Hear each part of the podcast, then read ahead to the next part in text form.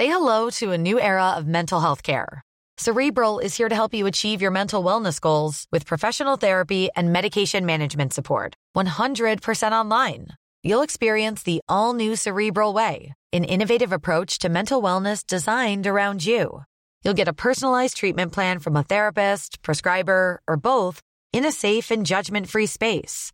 Your cerebral therapist or prescriber will outline a customized plan with clear milestones along the way so you can get to feeling your best. With Cerebral, you're not alone in your mental health journey. We're here to empower you to live a fulfilling life.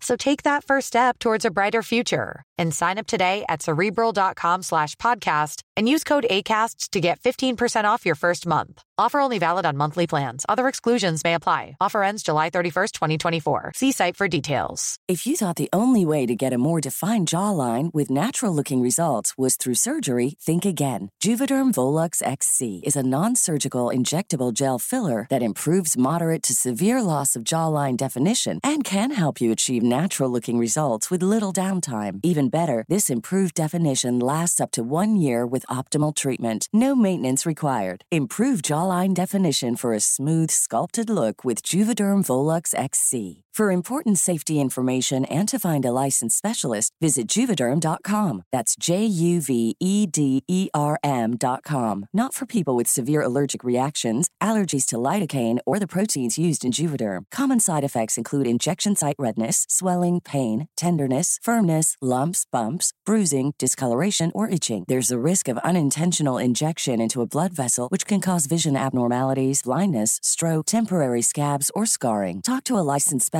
to find out if it's right for you. Ryan Reynolds here from Mint Mobile. With the price of just about everything going up during inflation, we thought we'd bring our prices down. So to help us, we brought in a reverse auctioneer, which is apparently a thing. Mint Mobile unlimited premium wireless. Have to get 30, 30, bit to get 30, bit to get 20, 20, 20, bit to get 20, 20, bit to get 15, 15, 15, 15 just 15 bucks a month. So, Give it a try at mintmobile.com slash switch.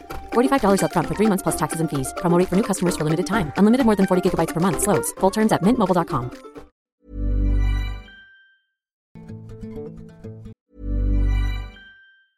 Say hello to a new era of mental health care. Cerebral is here to help you achieve your mental wellness goals with professional therapy and medication management support. 100% online. You'll experience the all new Cerebral Way, an innovative approach to mental wellness designed around you. You'll get a personalized treatment plan from a therapist, prescriber, or both in a safe and judgment free space. Your cerebral therapist or prescriber will outline a customized plan with clear milestones along the way so you can get to feeling your best. With Cerebral, you're not alone in your mental health journey. We're here to empower you to live a fulfilling life. So take that first step towards a brighter future and sign up today at cerebral.com slash podcast and use code ACasts to get 15% off your first month. Offer only valid on monthly plans. Other exclusions may apply. Offer ends July 31st, 2024. See site for details. If you thought the only way to get a more defined jawline with natural looking results was through surgery, think again. Juvederm Volux XC is a non surgical injectable gel filler that improves moderate to severe loss of jawline definition and can help you achieve natural looking results with little downtime. Even better, this improved definition lasts up to one year with optimal treatment. No maintenance required. Improve jawline definition for a smooth, sculpted look with Juvederm Volux XC. For important safety information and to find a licensed specialist, visit juvederm.com. That's J U V E D E R M.com. Not for people with severe allergic reactions, allergies to lidocaine, or the proteins used in Juvederm. Common side effects include injection site redness, swelling, pain, tenderness, firmness, lumps, bumps, bruising, discoloration, or itching. There's a risk of unintentional injection into a blood vessel, which can cause vision abnormalities, blindness, stroke, temporary scabs, or scarring. Talk to a licensed specialist to find out if it's right for you.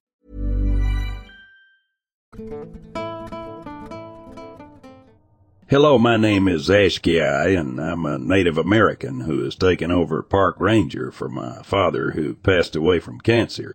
Our family has lived in this region of Tennessee for generations. Hell, it was my great X4 granddad who was the park ranger here in the first place, so getting the job was easy for his descendants.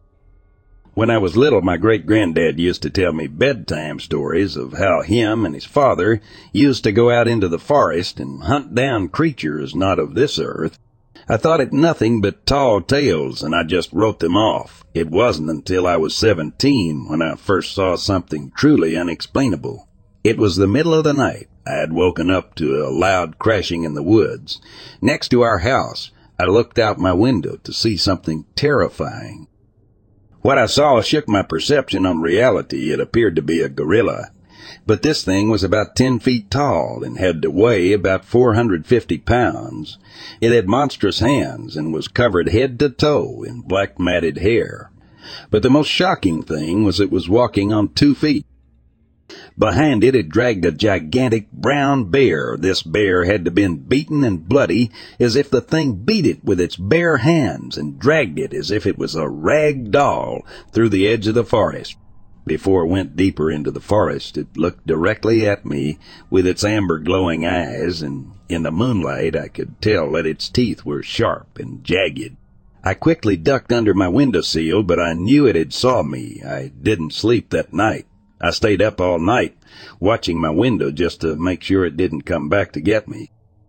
I didn't tell anybody what I saw due to me thinking it being nothing more than a dream the next morning, but that changed when I overheard a conversation between my great granddad and granddad saying that they found a skull and a monster of skeleton of a giant bear 23 miles into the woods. That was two years ago. I am 19 and I have taken up the job as a park ranger. Ever since I took the job at 18 strange things have happened. For instance, last night, I went out for an expedition into the forest just to look around the area. I did this at a bad time because before I knew it, it was pitch black outside. I was 10 miles into the woods. When I noticed glowing red orbs watching me from the trees, I quickly took out my rifle and took cover behind some fallen lumber when I heard a distinct humming noise that was when the glowing red robes multiplied into six. Jobbins, my father, used to tell me stories of these creatures. They are as peaceful as they can be. They are almost kind, in fact. The humming noise was a song. I quickly plugged my ears because the song, the sing will enable you to enter sleep, or if you're already sleeping, you'll be unable to wake up. My father theorized that the frequency that give off lock your brain state of awake to avoid anyone from following this fate. I lit a stick and waved it around in the air to make them know that their presence was not needed here, and so they scattered glowing quite beautifully in the starry night. The other reason why I had to it was because not only could they put you in a coma, but other, let's say creatures of this region found the jobbins very delicious.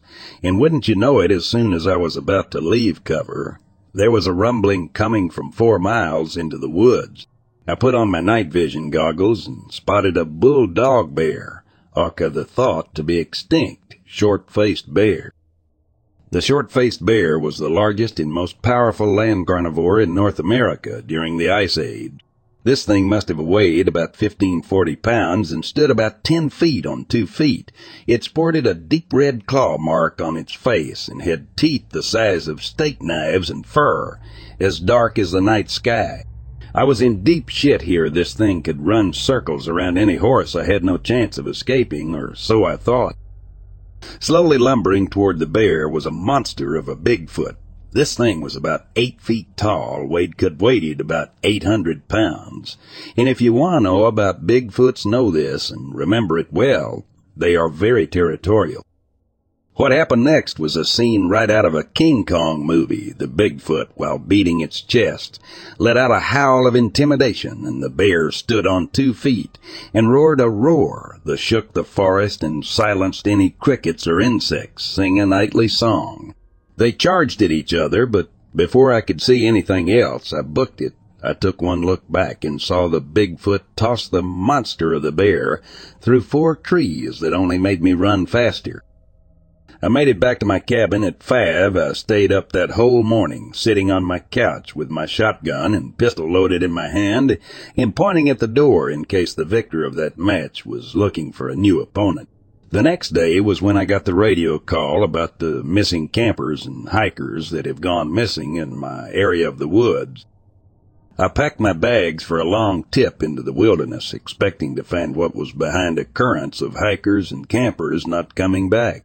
I planned to hike 30 miles into the forest. On the first 10 miles, I started to find backpacks ripped to shreds and tents, reduced to nothing but cloth. I took out my pistol and started to walk further into the forest, keeping my head on a swivel. Fifteen miles in, I started to find body parts, arms and legs littered the trails but one blood trail stood out to me. I followed it about three miles into the woods and found a horrible sight. It was a man he had been skinned alive, and his eye were missing. From what I could tell, his legs had been broken, and he had been crucified on a makeshift cross. He had been cut in the corners of his mouth to display a sadistic smile, and he had had been held up by some sting to make it look at if he were looking at me. I slowly walked away from the man, not wanting to get any closer. The thing that bothers me the most was that every time I turned my back to him, I would hear a twisted child's giggle coming from the corpse. I walked further into the woods and decided to make a makeshift camp in a cave close by a water source so I could bath and possibly fish for more food. After two hours of fishing, I had caught some meaty catches and prepared them and cooked them on the roaring flame of my campfire. But even though I was concentrating on not burning the fish, I could tell that I was being watched. I looked up from the flame and saw a man, but it wasn't an ordinary man. He would be a man at first glance, but as I studied him more, I noticed his twisted features. He was tall and had long hair past his shoulders. His eyes glowed a bright yellow, and his hands were massive with untrimmed nails. He smiled at me, and his teeth were sharp and yellow as a stick of butter, he called to me. A little lost, aren't ya? Why don't you put out that campfire so I can help ya find your way out? Is a raspy cigarette smoker voice. His voice was deep, and I felt it in my bowels. I liked him in the eyes and threw down a log on the fire, which made it roar and grow bigger. And the creature let out a cry and stumbled back. Thank God I took the fish off or it would been burned. I thought, why don't you just come and sit at the campfire with me? I said as I patted on the empty place on the log next time me, while sporting a grin. You're a cool for coming out here this deep into the forest alone, and I'll make you realize that sooner or later, the creature said in voice full of hate, and then he left walking with an unnatural gait into the forest. I stayed awake all night, keeping the fire alive and my shotgun loaded in my lap. I knew that if it had gone out, I wouldn't be making it the next morning. When sunset came, I went into my tent and fell asleep, keeping an ear out for any noises. There have been stories of wild men roaming deep in the forest, but to meet one is a whole different feeling of fear. I woke up at 12 p.m. and continued hiking at mile 20 I had found an abandoned cabin. Nothing seemed to be wrong with it, and when I went inside of it, it appeared to be normal and untouched besides being covered in cobwebs. So I made base here. It was a small cabin, just one bed and one bathroom and a half kitchen. I sat at the table and took out a field guide to the area and started to read up on the other creatures that could be lurking around here. It was night when I finished and heard a weird noise outside of the window. Thank God I had turned the lights off before it got to dark because right outside my window I saw old man wandering the forest. I thought it to be strange that anyone besides me to be this deep out here. I wanted to open the door and offer to help, but then noticed this was a very tall old man and was wearing the skin of a mountain lion on his back and was dragging a human body behind him. He was waking towards the cabin shed. I thought I hid under the couch with my pistol in hand and threw my stuff in the bathroom and closed the door. He opened the door and slammed it shut. He was sniffing the air. Like a dog who smells food, he know I'm here.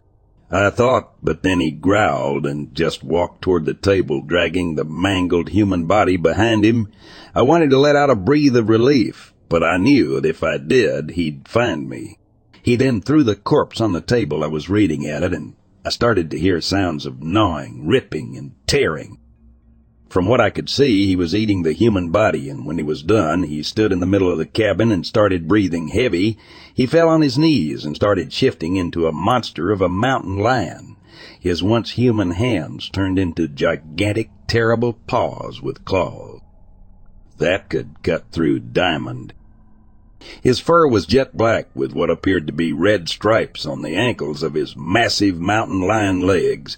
He cracked the wood floor of the cabin as he walked, and when he roared, he shattered every window in the cabin. He ran out the door, shattering it into pieces and talking off into a tree, deep in the woods. That was four hours ago, and ever since then I've been sitting on this couch in shock every once in a while, looking at the poor camper's body, his poor mangled body. The skinwalker had eaten every organ in it, a left it a husk. I know what must be done, but the question is, do I have the guts to do it? Right now, I've made a plan to take the skinwalker out, but I don't know if I could possibly defeat something so evil and ancient.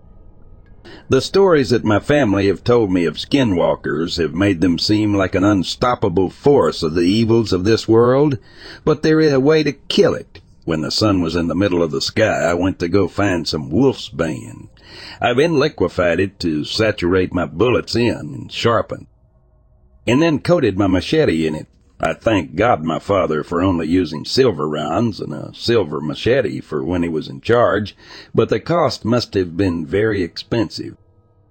I got my pistol and shotgun at the ready, and I am hiding under the bed of the cabin. Everything's in place. I don't know if I'll make it, but just in case I don't, I'm gonna post this now, and it's a good thing I'm posting this now, too. I just heard the silver bear trap coated in wolfsbane. I placed in the living room go off in a roar of a creature that's not too happy that someone has found its lair. Part 2. Hello, it's me again, Ashkia. Now I bet you wondering how the hell did I make it out alive.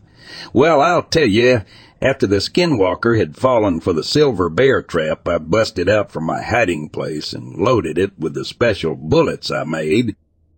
But it still had fight in it. It grabbed me and threw me through a window I wrapped around a tree. I got my arm impaled on a sharp break, but I could tell it took all of its strength. Silver and wolfsbane are excellent for fighting monsters such as these. It drains their stamina, and if they have a healing factor, it's not longer able to use it. He then rushed me, and with the branch I took out of my arm, I swung it, and it connected with its chin, dazing it after I got up. I saw the skinwalker sluggishly crawling into the forest. I limped over and out, a bullet right into its brain. But I knew that wouldn't be a definite way to kill it. I had to. Take out the heart and burn it on a fire, or else it would come back for Ranto after I did. But it turned to dust and blew away into the night.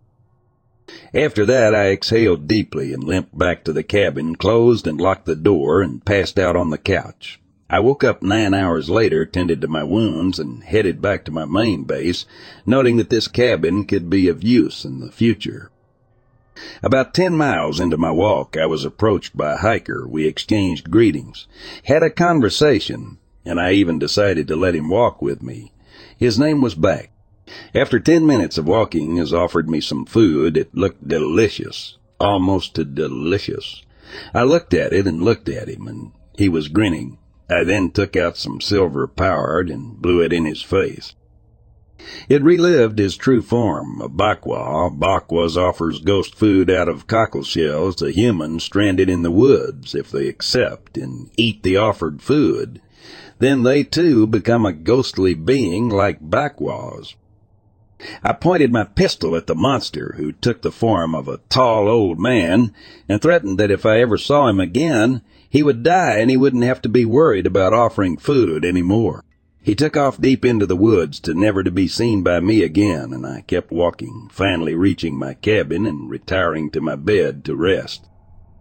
The next morning I got a call from an unknown radio signal about a strange sighting about a man wearing a moose skull as a mask. I took it to be a tweaker who found a dead moose and head out to take care of it. The location the man was sighted was in an unmapped region of the woods, so I thought it odd that he had gotten that far. As soon as I got there, I found a hiding place behind a log and waited for him to come. About 10 p.m., the man showed up in the moonlight. I could see this was no man. It was a Wendigo. This thing was extremely gaunt and emaciated, with grayish skin, sunken red eyes, tattered lips, and possessed a deathly odor. A Wendigo greedily feeds on human flesh. However, for each person it consumes, the monster grows ever larger, and this thing had to be at least nine feet tall, with long hair reaching to the middle of its back and sharp, blood-drenched claws. It sniffed the air. It knew I was here. I thanked God that I had my shotgun. I then jumped out my hiding spot and lit it up with silver buck, shot it scared in agony. It sounded like a woman's scream mixed with an angry cat. It then took a small tree and hit me like a batter hitting a baseball. I flew fifteen feet and landed on a pile of human bones. This thing needed to be killed if left alive. It would go on to eat and grow stronger. So as it came charging me, I ducked and it hit the side of a large rock, cracking its skull and stunning it. I took the chance to pick up and slam it on its head load its heart full of silver shotgun shells, and then poured liquid wolf's bane into its opening chest cavity. I thought this thing smelled bad when it was alive, but when it died, while this thing smelled terrible, I made a large fire and burned what was left that night. I was pretty far into the forest, so I made camp near water and started to fish. I caught some pretty big fish and took care of my wounds from the previous night. I even decided to take a bath smelling like a Wendigo could attract unwanted company. Later at sunset, I started to cook the fish when a rustling came from the woods before I could react to Waheela, jumped out of the brush and snarled at me. I was defenseless. This thing was ten feet on two legs and on all fours stood six feet tall. It had a large mouth and black fur with white marking on it. Its piercing yellow eyes started into my soul and then it took three of the big fish I caught and ran into the woods. Better me than the fish I thought. If this was Waheela territory, then I didn't want to be around here, so I packed my bags out of my fire and took off for my camp at night. On my walk, I heard strange noises. I heard whispers in the night, and I even heard a woman scream. From above me, I heard a child scream, help me, and then I did something. I shouldn't have. I looked up and I saw it a stick Indian. It had been following me for miles, just waiting for me to notice it. Stick Indians are seldom seen. They are almost completely nocturnal, and it is said that their language does not mimic human speech, but instead sounds like birds and other animals. They also have powers to paralyze, hypnotize, or cause insanity in hapless humans, while in others they merely lead people astray by making eerie sounds of whistling or laughter in the woods at night. In some stories, stick Indians may eat people who fall prey to them, kidnap children. They also take aggressive revenge against people who injure or disrespect them, no matter how unintentionally. This thing was tall, had long arms with big hands that ended with long claws and red eyes. It had a face like a totem pole and had a hypnotic going on with its eyes. I knew I was in trouble. I took off as fast as I could, and the stick Indian was close behind me, swinging in the tree's branch to branch. It swung at me and got the back of my neck, but I kept running. Luckily, I was by my old cabin and took cover and locked the door. It was beating on the door, and time was running out. I had dropped my weapons while running from this thing and had nothing to defend myself. I then remembered that I had left some silver brass knuckles in the nightstand in the bedroom. Also, I had found an old tomahawk, but it was still sharp. I took out the last of my liquid wolf's bane and coated the knuckles and the tomahawk with it. I have a slim chance of beating this thing, so I decided to post this before fight night went down the door just slammed open and the locks are rolling on the floor. If I make it, I'll post how I survived this fight. But if I don't, you'll know farewell. Be safe.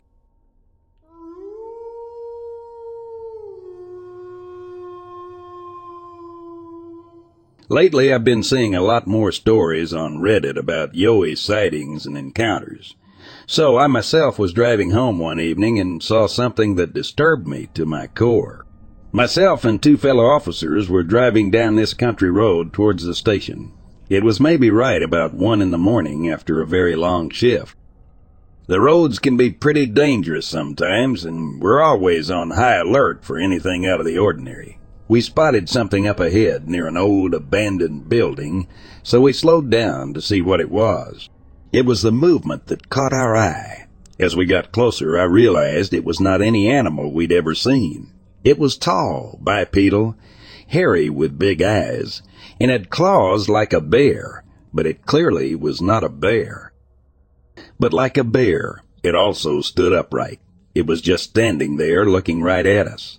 It did not have any clothes on either, so I was pretty rattled.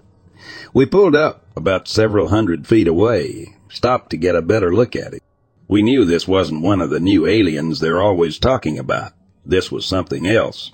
Though I will admit, we're all fairly seasoned officers. This thing really spooked us. Enough that one of my fellow officers turned around right then, drove off, without saying anything to me or my other friend. He must have had his reasons that he took off, while we were still in the process of trying to find out what happened, this thing began making strange sounds.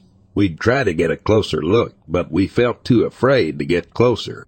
I feel like had we gotten out of the car and gone up the hill to where this was. Whatever that thing was, it would have attacked us. Was it a yowie? It just had this sort of dangerous demeanor about it, so we decided to leave it. Instead, I'm kind of glad my partner took off. I think he knew something I did not back then. I know for sure now, though, cryptids are real, and Yowie is one of them for sure. In fact, my childhood friend saw another one years ago in the forest near his home. Once we were young teenagers, he's been trying to convince me ever since that all those other stories we've heard are probably true. I guess we know that he was right about at least some of them. I don't know what's going on, but I'm glad to see there are others out there like me and my friend who believe in these creatures and are not afraid to speak out about it. It's time we get the word out that they are real. People need to recognize this kind of thing is happening every day all around us, even if most people can't see it or just simply refuse to accept it. That and stop perpetuating the stories and rumors about Sasquatch and Bigfoot being demons or something. We know better than that by now, right?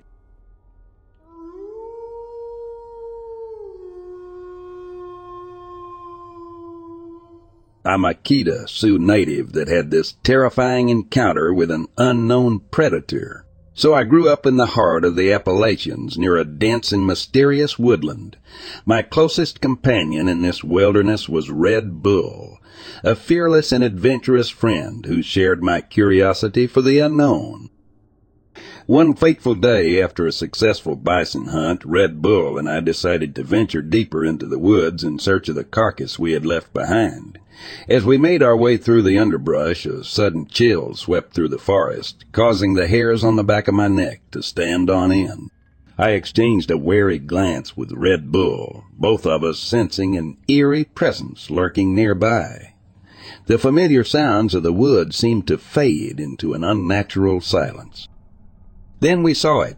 Emerging from the darkness was a figure unlike anything we had ever encountered. It stood tall on its two hind legs, its elongated arms brushing against the ground like a bear in disguise.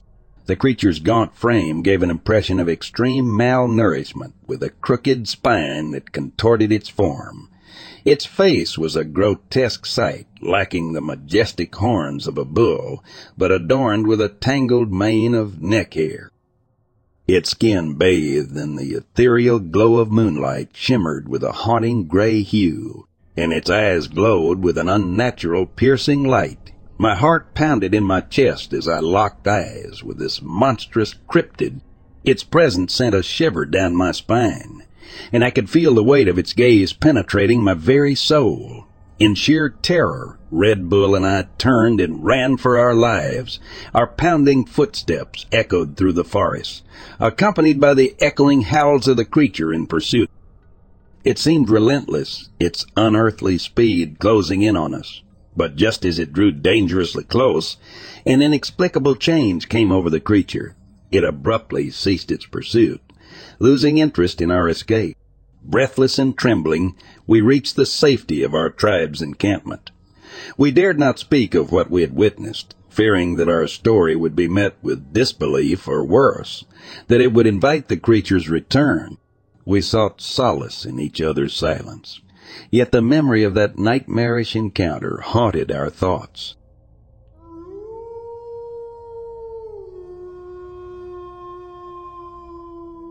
I never really talked about this, but 1968. I was on an ambush patrol out of a fire base in Vietnam. We used to go out at night like a Indian raiding party and basically try to F up the resupply of the Vietnamese around our area. We had a few players in the fight, including the howitzers of the fire base and the spooky gunships. We would use both for backup when things got sticky. We also could call movers, which were Mustangs, and F4 Thunder Chiefs to run a hot nape, napalm, drop on our numbers. So we were out playing in the woods chasing Charlie and harassing his pack animals, and we see the mother load bicycle tracks. They were deep and wide bikes were carrying a hell of a load, and the edges were different, so it was many bikes instead. Sweet time to party, so I won't lie about it. We used to smoke a lot of grass and it was mostly drizzled with opium. I was 19 in a weird hostile country for reasons I didn't get. Killing people. I had no reason to kill, so you would do drugs too. We smoked up on a squad and set out to kill anything that moved. We had Spooky flying in to help as soon as we let him know the pan was hot. Spooky would circle us and dump lead rain into the woods. Spooky runs were like calling in a flying chainsaw. Everything got cut to bits. And usually if a weed and a stick was left standing, then the enemy got lucky. We heard the trail going live and knew we had a great ambush spot. The smell hit me. It was wrong. Usually in the wet jungle, you smell the odor of men. Urine and cigarettes and candles that the Vietnamese used to guide their way. Those were normal smells. Rice and sweet milk smells, things like that were okay. This was not okay. It almost smelled like rotten meat. More dense and concentrated than any smell should have been. A few of us picked up on it. We dumped our fire in and took return fire back and forth as usual. The spot we picked was a huge slow bend where the trail went uphill and was basically protected by a 12 to 15 foot wide band of brush and trees and then a dirt hill behind it, nowhere to run or hide. Lights kept coming down toward us and we kept shooting. Noise and movement got lead on it. It was crazy they just kept coming to the spot. Spooky came in, did her job, and the band of trees was gone. The whole trail was open. No way Charlie could survive any of this. So many rounds screamed into the hill. We sat on the spot till morning. The sun came up and we went up to do our body count. Pointless because they dragged off the dead, so you guessed based on heel marks and drips of blood. Not a single body. No drags, no evidence, a single thing had been there. Bullet holes and trees chewed up. Not a single thing to show we had hit anything. We all agreed we saw something. We all agreed we saw no evidence of humans, dead or otherwise. So about a week later, guys on patrol call in a fast mover strike to napalm the same area. No bodies, no marks, nothing. In talking about it, we all discovered that we had the same smell experience. The dead rotten meat smell. I think this happened about four times where napalm and gunships tore the place apart and never was anything found. No drop gear, no blood. Nothing like poof, they were gone. We saw soldiers. We saw bikes and boxes and bags. It was there. I can't explain it, and I can't offer a thought. I know what I saw and smelled and felt. Uh, I just can't tell you where they went. The hill was heavily bombed CO. Thought maybe a tunnel complex ran under, and the tunnels were used as an escape route. That doesn't work in my mind. Napalm is as indiscriminate of a killer as one can get. Even if you were standing ready to jump in a tunnel, napalm is still going to melt your lungs.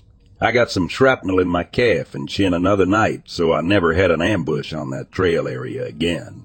But as far as I know, it was never explained. Being set out like that, even with a bunch of guys, we were still basically alone and had to live with the rules of the jungle. Monkeys and cats and things like that mess with your mind. This was different. You felt nothing. The whole I feel him looking at me wasn't part of it. None of us felt afraid or sensed something different than any ambush.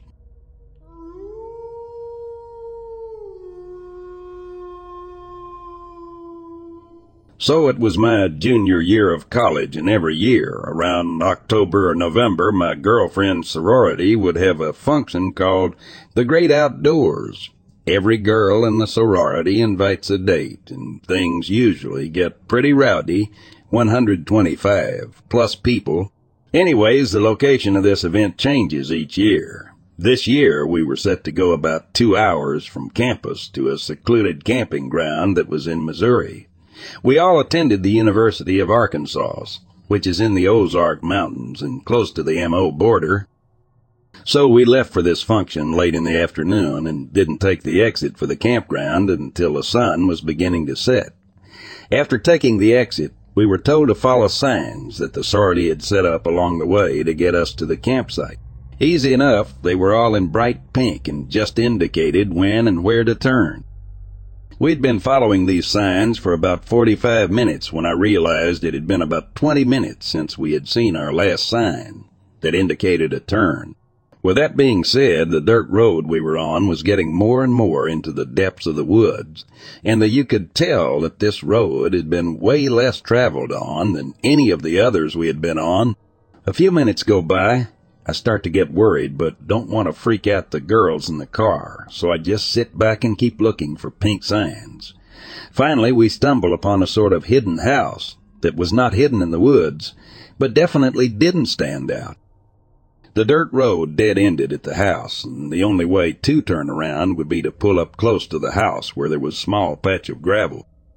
We were in a four door, non four wheel drive car, Upon pulling up toward the house, I see two, three men standing off the side of the road, still hidden in the dark, yet visible, all with what seemed to be Kevlar vest on and what looked like sub-automatic guns. I own eight guns and would say they resemble a UMP-45. I immediately tell my buddy to stop the car and put it in reverse. He does not. He continues to drive up towards the house to turn around. Obviously, he had not noticed the guns. He rolls down the window and explains the situation, now obviously seeing the guns. The man told us that he wasn't sure where we were headed, but the road dead ends here and that we best get headed in the other direction before things start to get scary for us. Needless to say, we screamed out of there. Girls were crying. Upon rolling out, me and the other guy noticed about 20 propane tanks on the side of the house. They were definitely cooking a lot of meth. It was the most Hills Have Eyes experience I've ever had.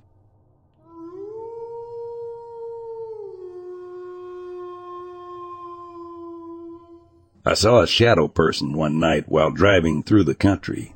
I was going past my aunt's on my way home from a friend's house.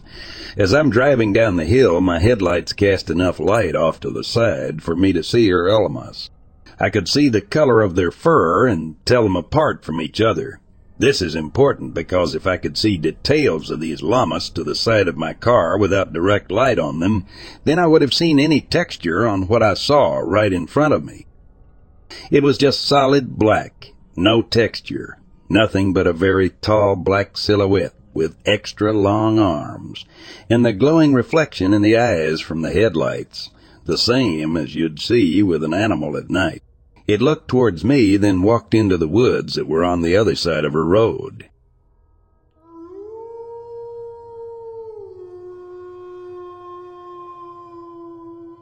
I lived at a boarding school for dyslexic boys in northeast New York. I snuck out one night to meet another student who had offered to smoke me out. We made our way through the frozen night to underneath a bridge where I got the feeling that he did not invite me there to smoke. We sat in the dead silence of the night underneath that bridge and did not smoke. I recall that he had expressly told me that he had a goal in life to kill somebody.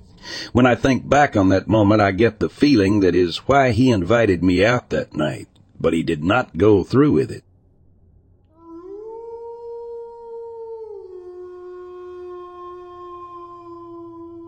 Not my story, but my brother's. We're both are avid hunters and backpackers, and between the two of us, we've covered a lot of ground. I personally have never found, seen, or been in a strange situation, other than the feeling of being watched. Anyways, my brother was backpacking in the Tetons or Glacier. I can't remember which, with his then girlfriend.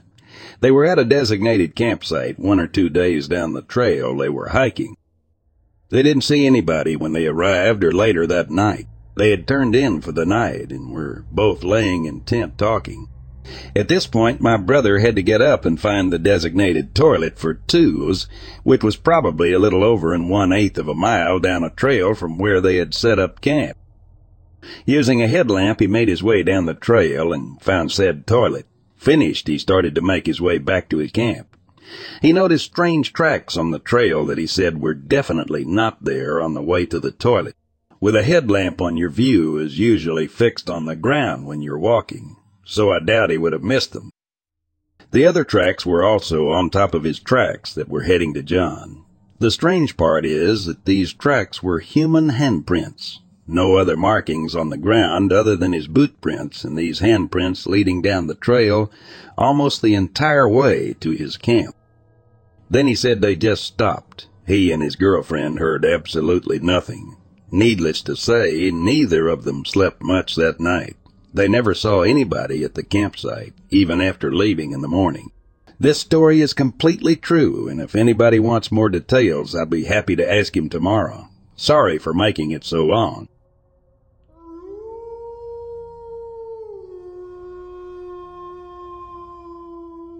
I'm going to tell my story because I have never felt such sheer terror in my life.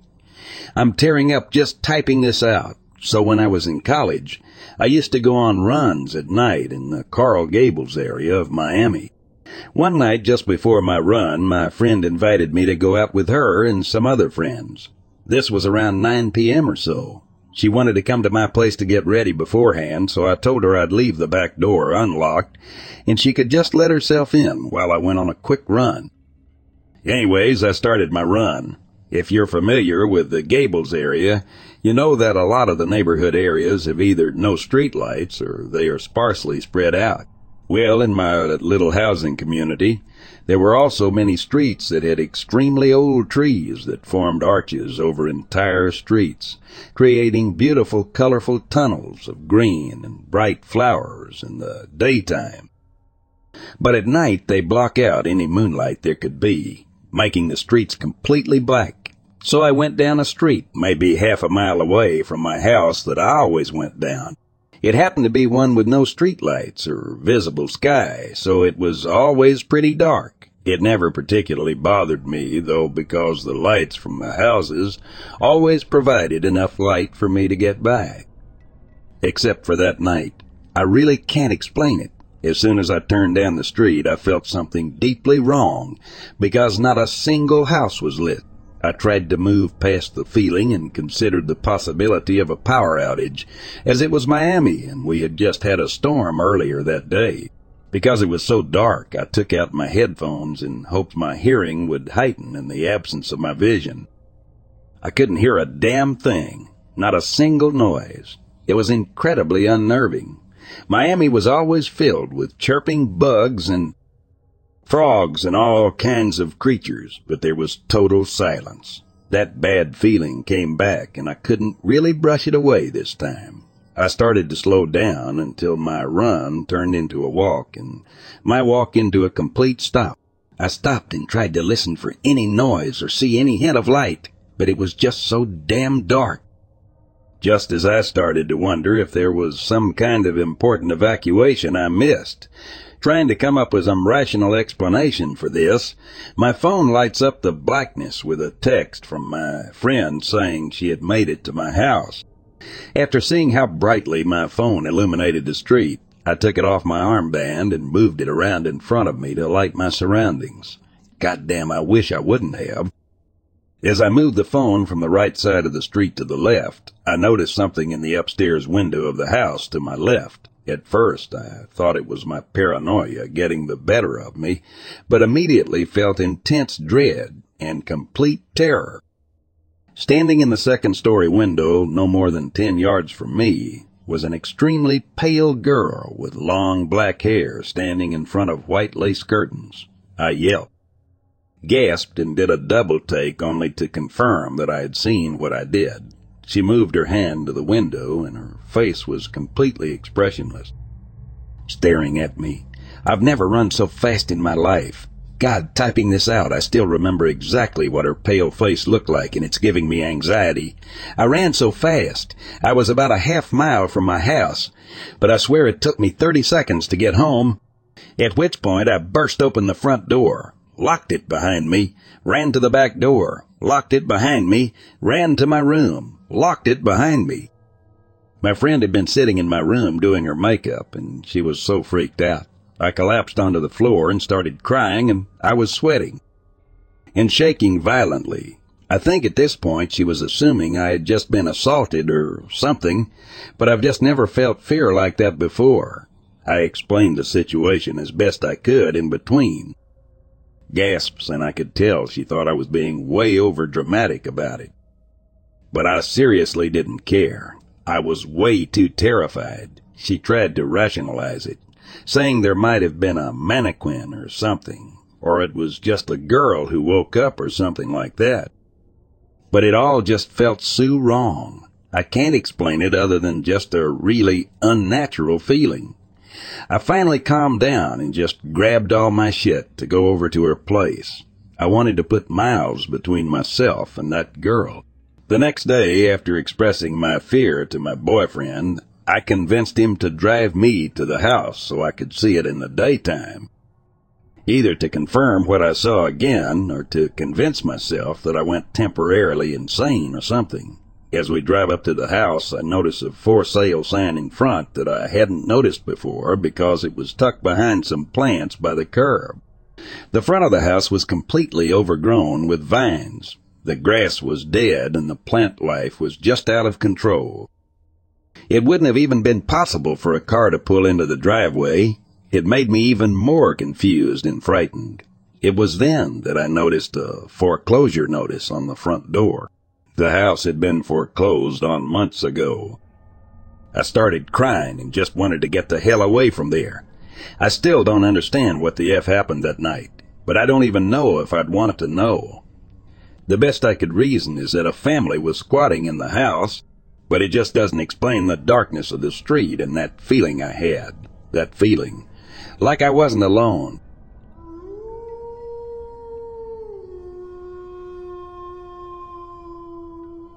Was a wildland firefighter for a few seasons. So I spent quite a bit time far in middle of nowhere.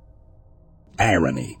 I began to feel way safer in middle of nowhere even at night than I ever do in a very safe city. But here was one thing that really stand out in my mind. One night we got assigned to watch the fire line. So we were spaced about 100 yards apart from each other and we were on hill. Plus it was nighttime and the fire was pretty much dead. Well, or dead.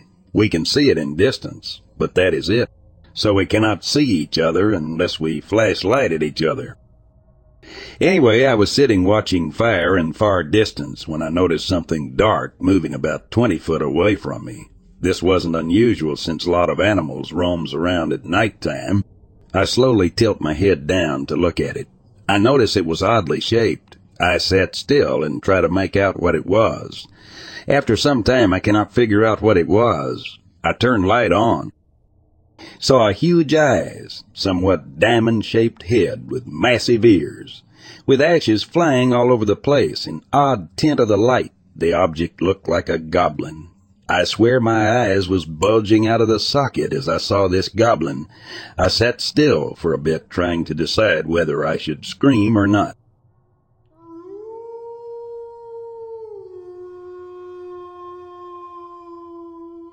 I went to school in a very remote area near Mount St. Helens. There's a trail used by the biology class, natural resources class, and cross-country team that leads to a water tower up on the hill. It's heavily wooded and kids go up there almost every day. My buddy and I were waiting for his big sister's softball practice to finish up after school so she could drive us home. In the meantime, we hiked up that trail. We hiked to the top and on the way down got a very uneasy feeling. We both felt it. The kind of eerie that makes the hairs on the back of your neck stand up. Like we were being watched, we continued on, but neither one of us felt comfortable. Something wasn't right. We just wanted to get off the hill and out of the woods. All of a sudden, we heard the loudest, freakiest scream directly behind us. We both froze. I still, to this day, have never been so terrified. I looked at my buddy, who was completely pale. I couldn't talk. All he mouthed was do, not run. He mouthed the word cougar to me. I hadn't heard a pissed off cougar before that. All I can describe it as is a blood curdling screech from hell. We saw a few people walking towards us around the bend, which must have spooked the cat. We told the group to turn around. Rumor has it the cat had a den under the stadium bleachers. Don't know if it was true or not. We never did see it.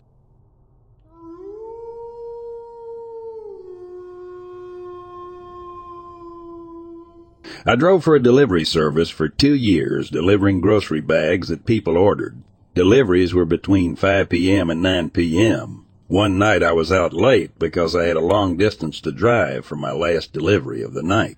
I was out in more or less in the middle of nowhere, rather deep into a forest, and arrived at four houses on a small road. After the delivery, I turned back on the road. It's late November, so it's very dark outside. As I make a 90 turn on with the road my headlights clearly lit up a figure of a lady in a bright white dress, standing in the ditch on the side of the road. I probably only saw her for a second and couldn't make out a face but I swear I saw her starting to move towards me. I drove out of there with lightning speed.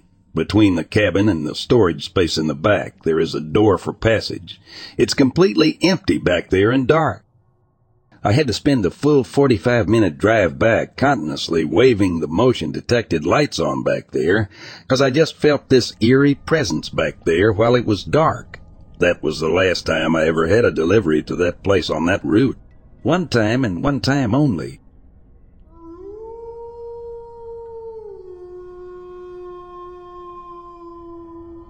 When I lived on a farm, one day I went up to fix a fence that a tree fell on. It was just a routine task, nothing out of the ordinary. The sun was shining and the air was filled with a familiar sense of the countryside. Little did I know that this day would forever change my perspective on farming.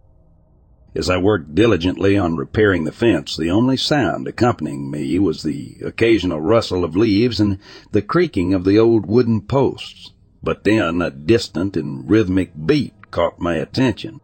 It was faint at first, almost blending with the natural symphony of the farm. I paused, trying to identify the source of the sound.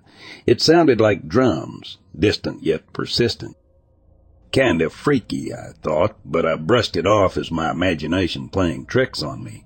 After all, farms can be filled with peculiar sounds and unexplained phenomena. Determined to finish my task, I focused on mending the fallen fence.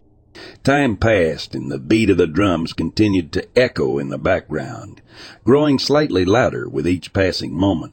Suddenly, without warning, a massive figure burst out from the thick bushes nearby. It was an ostrich running at full speed, its long legs propelling it forward with incredible speed. My heart raced as I watched the creature charging straight towards me. Well, F that, I thought to myself, instinctively leaping onto the quad bike parked nearby. With a surge of adrenaline, I revved the engine and zoomed away, leaving the furious ostrich in my wake. I could hardly believe what had just happened. The speed at which that bird was closing in on me was astounding. It was as if it had a personal vendetta against me. Moment later, the F was right beside me, pecking at the thumb that rested on the throttle before slowing down and eventually stopping the chase. Shaken but relieved, I realized that this ostrich must have escaped from an ostrich farm in the next valley. The distant drumbeat I had heard earlier was perhaps a sign of its restlessness or longing for freedom. That day, as I reflected on the encounter, I couldn't help but feel a newfound respect for the unpredictability of farm life. It was a reminder that no matter how well we plan and try to control our surroundings, nature can always throw us a curveball.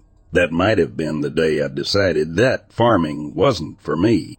The incident with the ostrich opened my eyes to the unexpected challenges and dangers that came with agricultural life.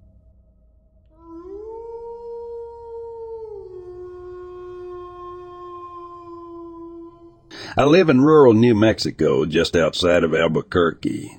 Last summer I was stringing corral fence. A Navajo friend, Tom Bill, visiting while he attended a powwow in Albuquerque, watched as I hammered away at a corner post. The horses began to spook. What's got them stirred up? he asked. I told him that every night coyotes ran down our road, making the dogs bark and the horses go crazy.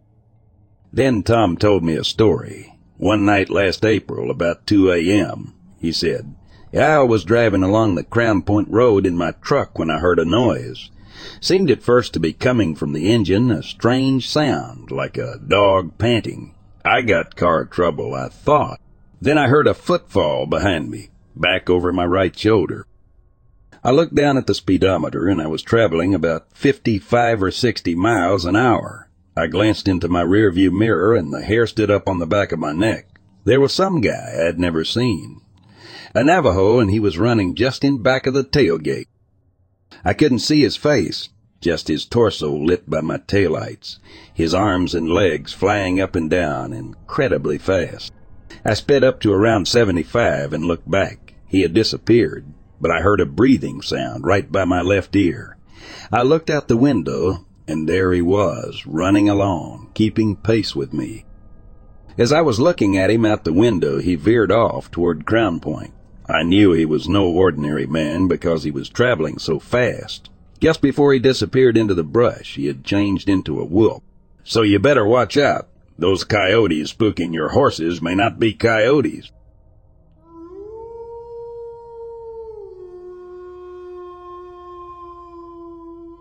My uncle once told me, and this was a very chilling story, about a time when he and one of my other uncles went deer hunting in the foothills of Mount Taylor.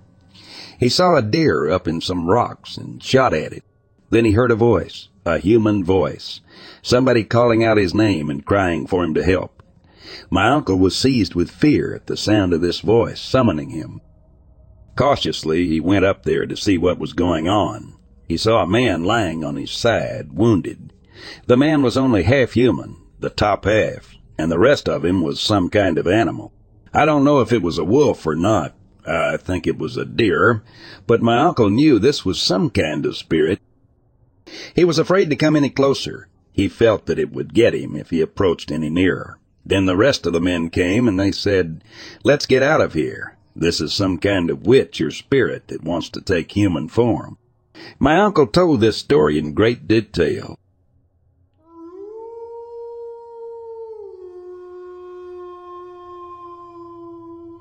I was doing survival training for the Air Force, and on the second night, not 50 yards from our campsite, I hear gunshots. I spent a lot of time around guns, so I know what 50 yards sounds like with a handgun or a long gun. This was a smaller caliber handgun, maybe 38 caliber or 9 millimeter. We decided to ignore it as it was probably the cadre doing something to play mind tricks, so we didn't do anything about it. A few days later, as we finished, we found out that a man had been shot in the wilderness near us. In the last few years, I have yet to see any news that has to do with the random shooting of a guy near Colorado Springs. It was either in Sailor Park or near USAFA grounds.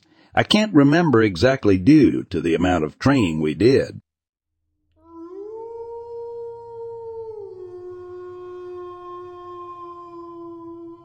I've been hesitant on posting any story mainly due to the fact that I don't want anyone ever thinking that I or the person the story is about is crazy, although saying this actually happened sounds very cliche. But I can assure you the following stories are true. Now, before I begin the first story, just for a bit of background, I'm an intern for a church that does work on a Navajo reservation site, helping the community on people's homes like roofing repair, repainting, and interior fixing. 8-5 with good pay and nice people, so overall I'm happy with this. And as a bit of a disclaimer, I'm not trying to offend Navajo tradition in any way. This is just a first-hand story on what is currently happening on my trip. Over the past two months of the internship, I've begun to grow fairly close with some of the residents on the reservation. One lady in particular that I got to know pretty well was the superstitious type like said never be outside at night or other random seeming things to me like that. But the biggest taboo I knew to never mention, mainly because I was told by my superiors, was Navajo folklore like skinwalkers. However, one day it was very different in the sense that the question was just burning within me. I was on my lunch break after wrapping up painting parts of her house, and she sits next to me on her porch, and we talk for a while. But I finally feel comfortable enough to ask her about any folklore about werewolves or anything of that sort. I didn't really expect a response. I thought maybe she'd quickly say no, then change the topic. But if anything, I was more scared I may offend her. But to my surprise, she turns her head looking toward the outside scenery hesitates, but then says yes. I know some, and I've experienced it too. She proceeded to tell me a description. On the apparent equivalent to a werewolf, to paraphrase, she said, werewolves look like normal people, but masked in white paint covering their face, arms, and chest. Their whole body is white as a corpse, covered with black symbols, quite possibly related to devil worshipping. More specifically, they are grave diggers and necromancers as well. They dig bodies up only to steal jewelry, although they may perform other acts to corpses, as she quickly strayed away from going into too much detail about that point. Wolves also get their power from the devil. That is how they are able to possess such supernatural strength and endurance. I was surprised to hear this, although I figured werewolves wouldn't look anything like that in Twilight or Scooby-Doo although deep down even I thought she sounded a bit crazy.